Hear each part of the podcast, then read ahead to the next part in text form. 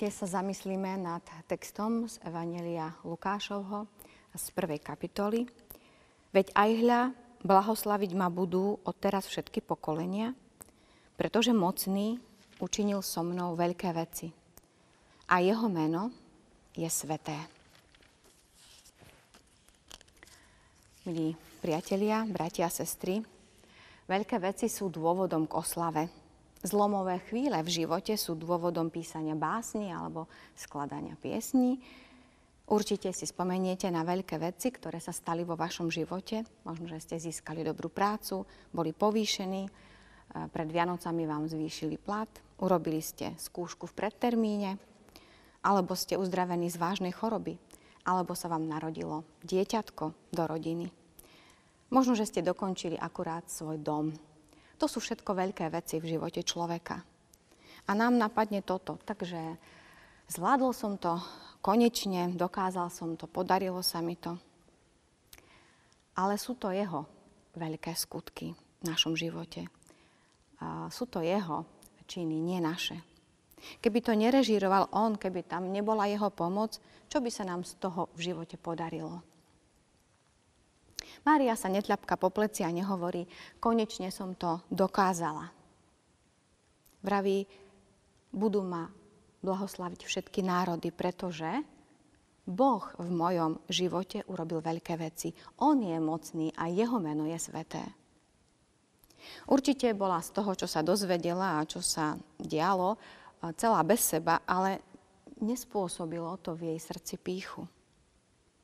Vedela, že to nebol jej nápad, že to uh, nebola jej myšlienka, aby Boh zachránil ľudí.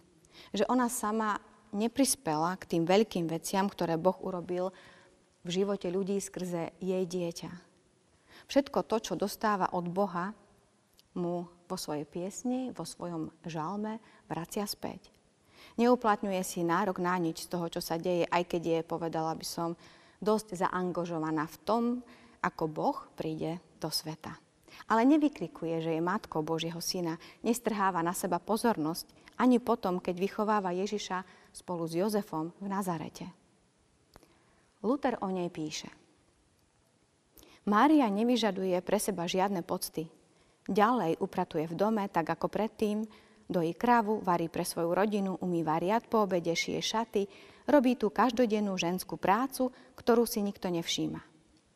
Nikto v jej susedstve ju nepovažuje za výnimočné dievča. Po celý život zostala chudobná a nepovšimnutá. Áno, veľké Božie veci zostali skryté za touto nenápadnou ženou. Viem, že si teraz možno myslíte, ale pre niečo si ju Boh musel vybrať. A čo keď to bolo práve toto? Byť skromným v Bohu neznamená, že nemôžeme prijať pochvalu za dobrú prácu, za pomoc, za podarené dielo. Nemáme poďakovaním pohrdať, ale nemáme si ho privlastniť len pre seba. Je dobré pripomenúť si a snáď aj iným ľuďom, komu patrí vďaka. Kto za to všetko môže?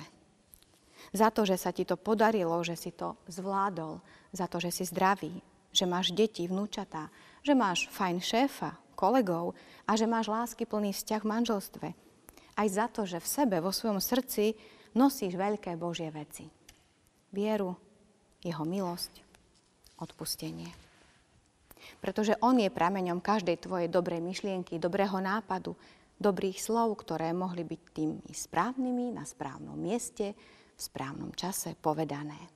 A Boh je aj za tvojim činom, ktorý posunul dopredu teba, aj tých okolo teba. Modlíme sa. Odpust Bože, že si privlastňujeme zásluhy za veľké veci v našom živote. Odpust nám, lebo sú Tvoje tvoje pre nás. Sú to tvoje celoživotné vianočné dary pre nás. Daj nám pokorné srdce, aby si si nás mohol pre niečo vybrať, pre svoje plány. Amen. thank you